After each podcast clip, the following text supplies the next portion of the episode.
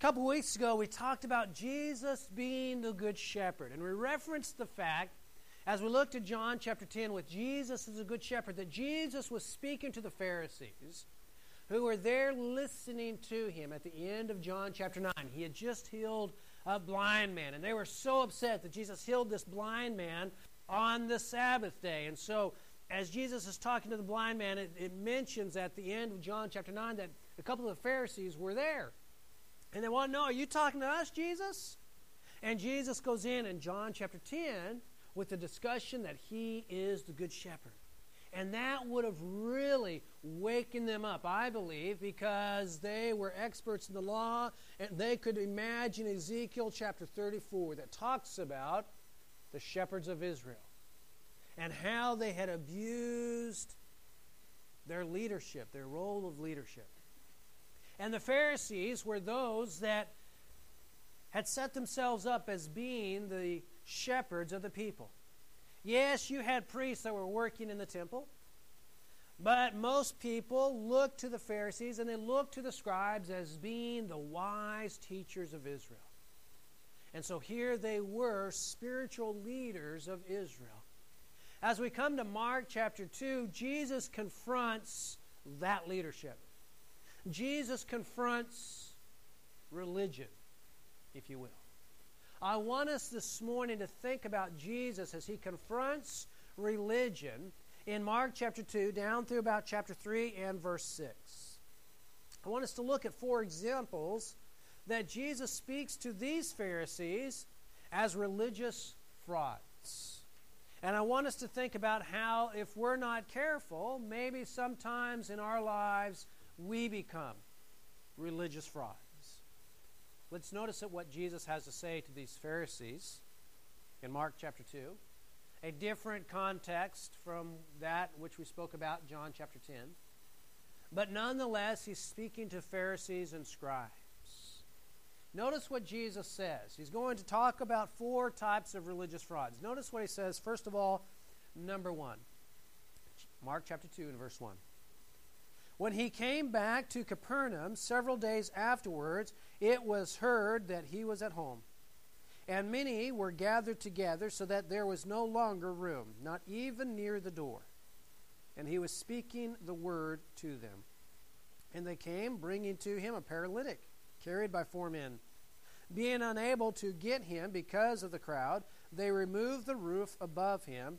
And when they had dug an opening, they let down the pallet on which the paralytic was lying. And Jesus, seeing their faith, said to the paralytic, Son, your sins are forgiven. But some of the scribes were sitting there and reasoning in their hearts, Why does this man speak this way? He is blaspheming. Who can forgive sins but God alone? Immediately, Jesus, aware in his spirit that they were reasoning that way within themselves, said to them, Why are you reasoning about these things in your hearts? Which is easier to say to the paralytic, Your sins are forgiven? Or to say, Get up, pick up your pallet, and walk? But so that you may know that the Son of Man has authority to, on earth to forgive sins, he said to the paralytic, I say to you, Get up, pick up your pallet, and go home. And he got up immediately, picked up the pallet, and went out in the sight of everyone so that all were amazed and were glorifying God, saying, We have never seen anything like this. As we look at this story, Jesus here encounters this man that's brought to him. He's a paralytic, and Jesus heals him. But it happens to take place on the Sabbath day. And we're introduced to the idea that there are some scribes that are present. They witness this healing. Now, the scribes and the Pharisees were not always necessarily the same group. But many of the scribes, people who had, by occupation, the training, the responsibility, the education, the job of taking the Old Testament scriptures and copying them down. They could sometimes do other things, but primarily, if you're a scribe, that's what your job was. And most of the scribes belonged to the religious political sect known as the Pharisees. And so oftentimes you see them listed together, scribes and Pharisees. But here you have scribes. And they see Jesus healing this man on the Sabbath day. And they're upset. They can't believe it. This man is doing work in their minds on the Sabbath day. And they're upset about it. And yet, these men, because they were scribes, were experts in the Old Testament law. They knew everything that Moses had written in the Pentateuch. They also, if they were Pharisees, believed in the Old Testament prophets as being inspired by God, looking for a Messiah. And so that when they hear Jesus say, or they're upset rather that Jesus says your sins are forgiven. When they hear Jesus say your sins are forgiven, oh, that sets them over the edge. And they say this man is blaspheming because no one can forgive sins except God. Bingo! You got it. This is the Messiah. This is the one that Isaiah speaks about in Isaiah uh, chapter 9 and, and, other passages in Isaiah when he talks about he, him being the, the, the Son of God or being known as God Almighty. And these guys were experts in the law, but you see, they missed it. And so Jesus says, so that you can know that the Son of Man has authority on earth to forgive sins, I'm going to heal him. And he asks him the rhetorical question which is easier to say? Your sins are forgiven? Or to say to a paralytic, pick up your pallet and walk? It's easier to speak the words, even if they are meaningless, your sins are forgiven. But to tell someone, pick up your pallet, you've been born with the inability to walk all your life, to speak to that one, that person and say, pick up your pallet and walk, that's difficult. I can't show you that your sins are forgiven. There's no way to demonstrate that unless God's here and says, I forgave this person his sins. But to be able to show someone who's never been able to walk to get up and walk, that says something. And so what Jesus is doing here is he's saying, I yeah, anyone can say your sins are forgiven, but so that you can know that when I say it, it happens. Man, pick up your pallet and walk. Go home. And the man stands up, picks up his pallet, and goes home. But you see, even then, they dismissed Jesus. Now, think about what this means in terms of being a religious fraud. These were men who were experts in the law. These were men that the Jewish community looked to as teachers of the law. These were people, they knew all the Old Testament Bible stories. They knew what the prophets said. They knew that it talked about a Messiah that could heal the infirm. Isaiah chapter 53. And all through Isaiah, the great book of prophecy that all were looking forward to or were familiar with, looking for that Messiah. And they had all of these things in their mind, and yet they missed it. The one that these passages was, was talking about, or that we're talking about, was standing right there with them, and they missed it.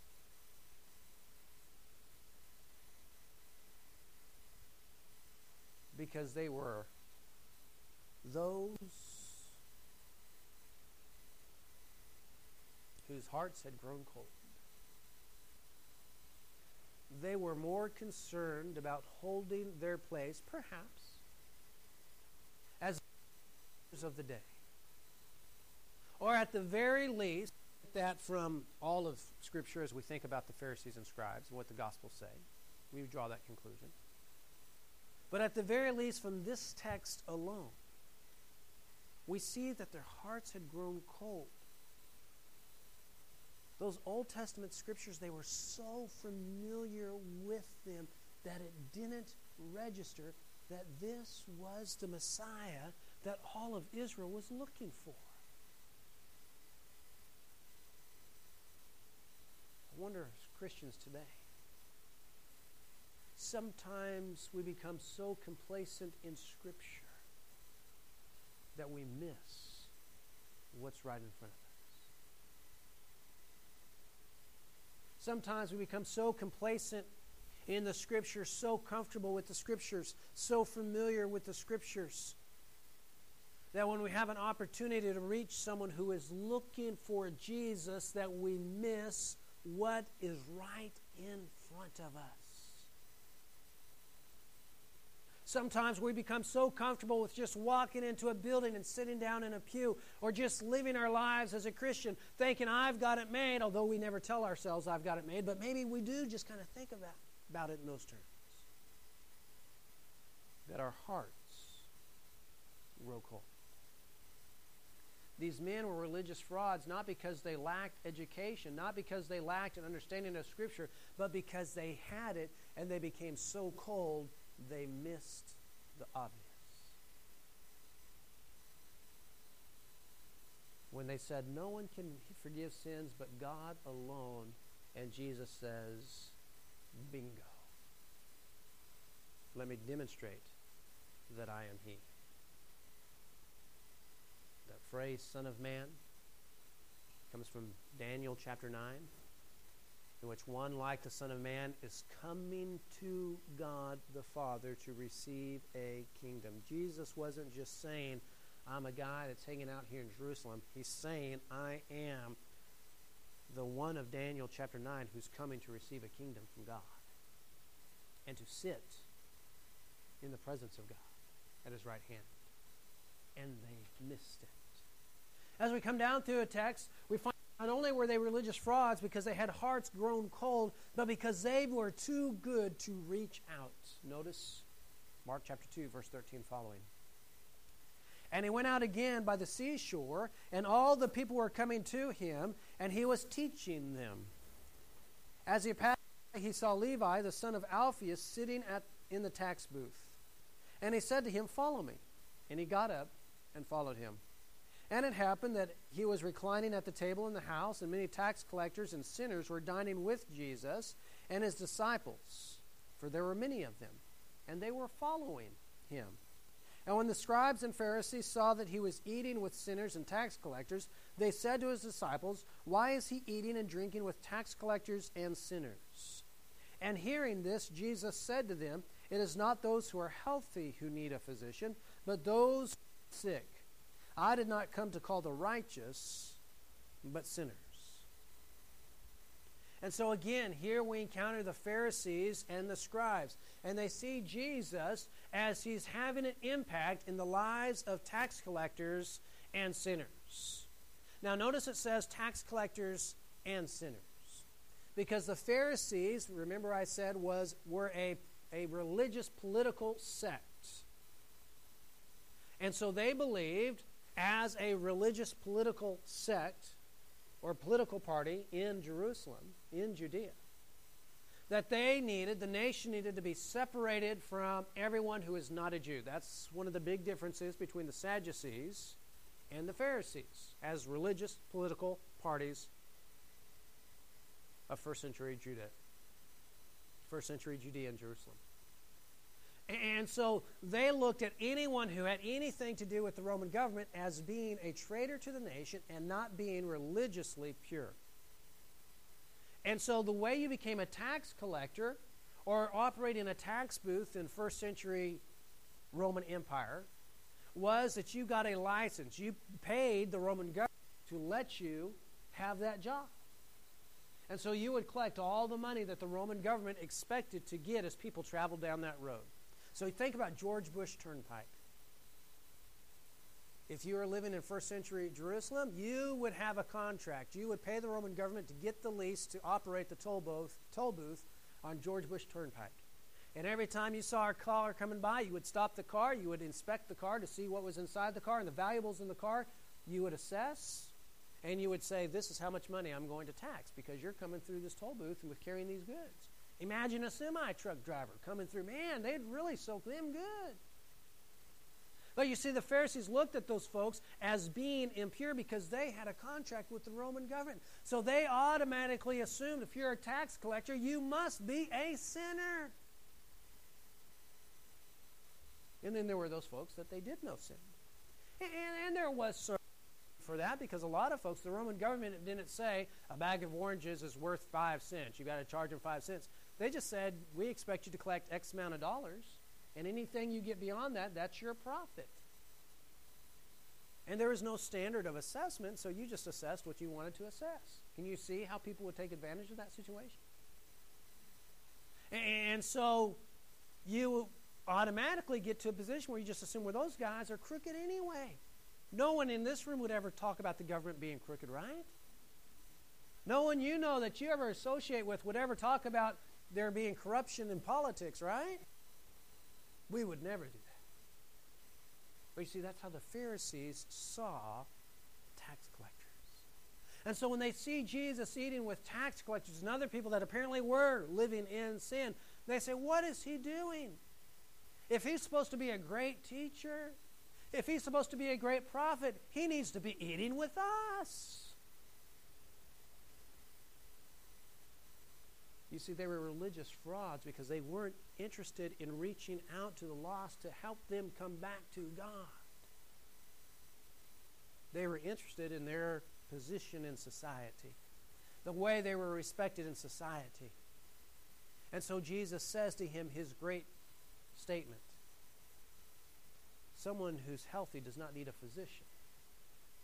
The Son of Man came to heal the sick or to reach out to those that need healing. If we look at the text again and we see exactly what Jesus says here in verse 17, he says, It is not those who are healthy who need a physician, but those who are sick. I did not come to call the righteous, but sinners. They were religious frauds because they were complacent in their position, not interested in reaching the lost, not concerned for the lost. And sometimes we too today are so complacent, so comfortable, so self righteous that we forget our mission of seeking the lost. Religious frauds because they had hearts grown cold, religious frauds because they failed to seek the lost. But as we look at this, we also see that they had their own idea of their self righteousness. Notice chapter 2, verse 18. John's disciples and Pharisees who were fasting, or were fasting, they came and, and said to him, uh, Why did John's disciples and the disciples of the Pharisees fast, but your disciples do not fast? And Jesus said to them, While the bridegroom is with them, the attendant is uh, the, the attendant of the bridegroom cannot fast, can they? So long as they have the bridegroom with them, they cannot fast. But the days will come when the bridegroom is taken away from them, and then they will fast in that day. They were so puffed up about their traditions of fasting. You know, if you look in the Old Testament, you don't find any mention of fasting in the Bible, in the Old Testament, except in the book of Esther. When Esther asks Mordecai to tell the people to fast while she, before she goes in to, to, to talk to King Xerxes. It's the only time you see fasting in the Old Testament. No command to fast. No, not, nothing about it in, in the Ten Commandments, nothing about it in the Old Testament law that the people should fast. There's nothing wrong with fasting, but it's just something that was never commanded in Scripture. But you see, these guys were so self righteous that they said, Look at us, how much we fast. And your disciples aren't even fasting. They were religious frauds because they were taking something that in their tradition, in their mind, made them holy, and they wanted to know, aren't you as holy as me? Aren't you as holy as us? Look how we fast. Look how our, our disciples fast. And your guys, you're out there eating Big Macs.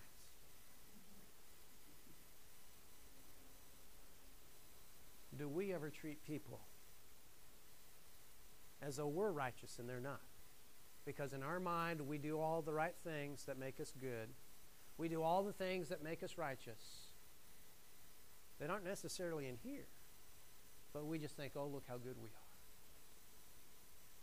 Imagine what might have happened in Judah of the day if the Pharisees had been willing to reach out to the lost and weren't so caught up in their own self righteousness. They were religious frauds because their hearts had grown cold, because they failed to reach out, because they looked to their own self righteousness. But finally, they were religious frauds because they placed man's authorities, man's authority over God. Notice chapter 2, verse 23 following. Says, And it happened that he was passing through the grain fields on the Sabbath, and his disciples began to make their way along while picking the heads of grain. And the Pharisees were saying to him, Look, why are they doing what is not lawful on the Sabbath? And he said to them, Have you never read what David did when he was in need and he and his companions became hungry? How he entered the house of God in the time of Abiathar the high priest and ate the consecrated bread, which is not lawful for anyone to eat except the priest. And he also gave it to those who were with him. Jesus said to them, The Sabbath was made for man, not man for the Sabbath. For the Son of Man is Lord even of the Sabbath. And he entered again into a synagogue and a man was there whose hand was withered, and they were watching to see if he would heal them on the Sabbath, and so that they might accuse him. And he said to the man with the withered hand, Get up, come forward. And he said to them, Is it lawful to do good or to do harm on the Sabbath day? To save life or to kill? But they kept silent. And after looking around at them with anger, grieved at their hardness of heart, he said to the man, Stretch out your hand. And he stretched it out, and his hand was restored.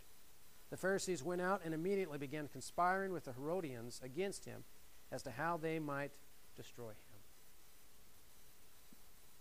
What is work? What is labor? The Old Testament spoke plainly, and it says, On the Sabbath day you shall do no work, neither you, nor your, or your daughters, nor your maidservants. No one in your house should do work. But what is work? The Pharisees had to define what is work.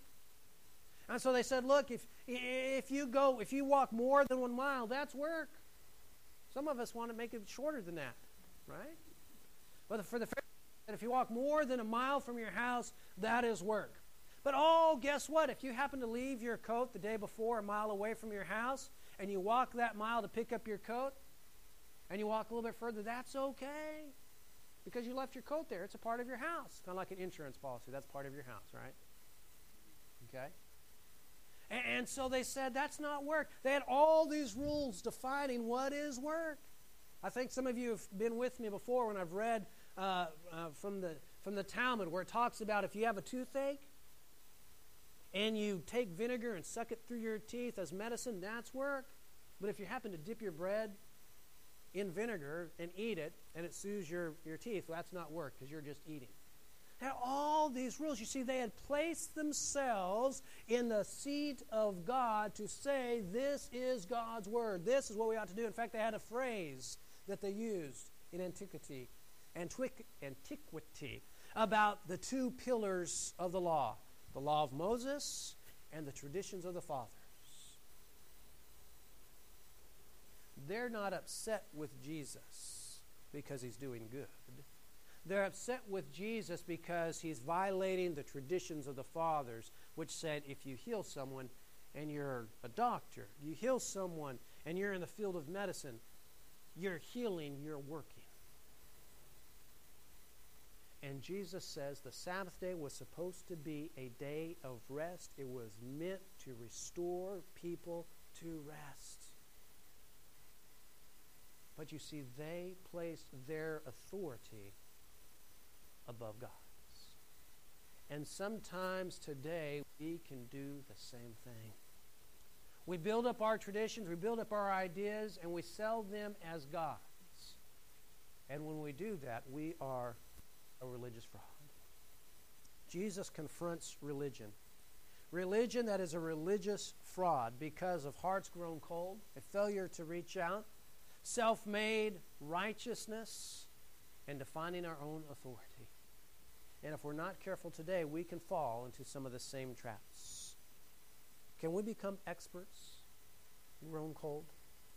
If we become so comfortable where we are spiritually that we fail to study or practice Christianity, if we fail to acknowledge the role and mission of the church and of Christians, if we are so delighted in our own perceived knowledge of Scripture or God that we feel like we don't need to come to Bible class or attend worship or serve in the church or serve God, maybe we have become experts grown cold.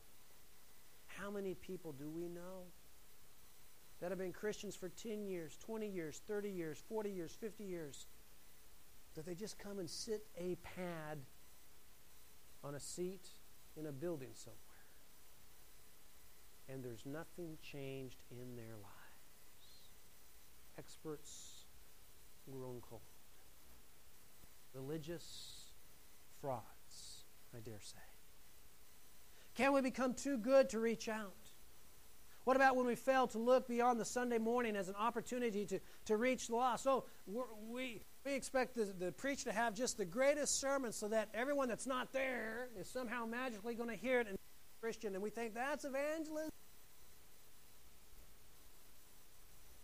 Meanwhile, we think all sorts of evil things about people that don't come to worship with us. When we fail to build relationships with those outside the church, with the community, when we would never dream of eating or associating with a relatively unclean person, sometimes we are acting as though we are too good to reach out. When all the activities of the church are geared at entertaining or serving ourselves, we might be too good to reach out. And we can fail, fall in the trap of self made righteousness, can't we? Whenever we set an expectation of this is a godly activity. This, if you're a really good Christian, you're going to be doing this. If you're a really good Christian, you're not going to be doing this over here. And we build up this self made righteousness, just like those Pharisees who said, We're going to fast. Look at us, how great we are because we fast. That's self made righteousness. Now, if you're someone who enjoys fasting or that helps you get close to God, I'm not saying don't do that. But what I'm saying is sometimes we Look at this person. Look at all this stuff they do. They're so good. That's self made righteousness.